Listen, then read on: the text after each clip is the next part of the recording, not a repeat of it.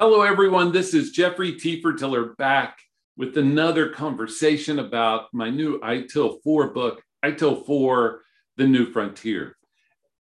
We've talked a lot about ITIL 4 on our podcasts, on videos, LinkedIn posts. So it was time to write a book and try to consolidate all that information into one. So I get the question pretty frequently why name it ITIL 4 The New Frontier? Seems like a unique name, seems like an odd name. Why'd you choose that? And it's twofold. First of all, ITIL, the V3 and previous versions of ITIL were building one upon the other.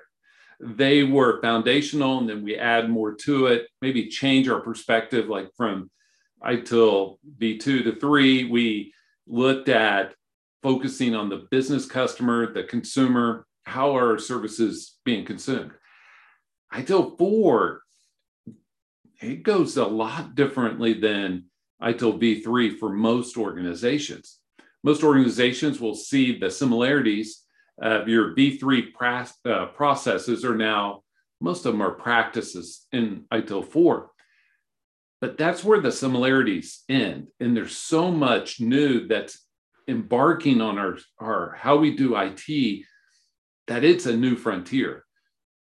Think about the impact of agile, the impact of the ability to have a value stream instead of a service lifecycle that takes us through these progressions. And so I wanted to name it something that we would think about this is new. We have to see it through a new lens. And so hopefully the book does that for you. The uh, other thing is, we want to make sure that when we look at something new, we see it through that new lens, yes, but also we see all the impacts, all those inputs that help us see it through that new lens.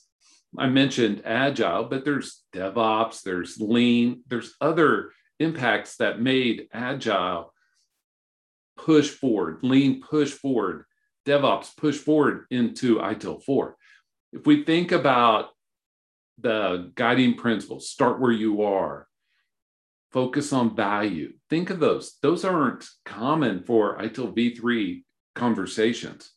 And so it's all about turning that conversation.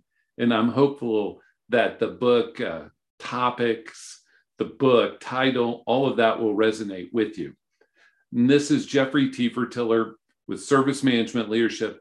If your organization needs help adopting ITIL 4, please reach out to myself or someone else at Service Management Leadership. We would love to help you in any way. This area could be in another service management or asset management or business continuity area. And I hope you have a great, great day.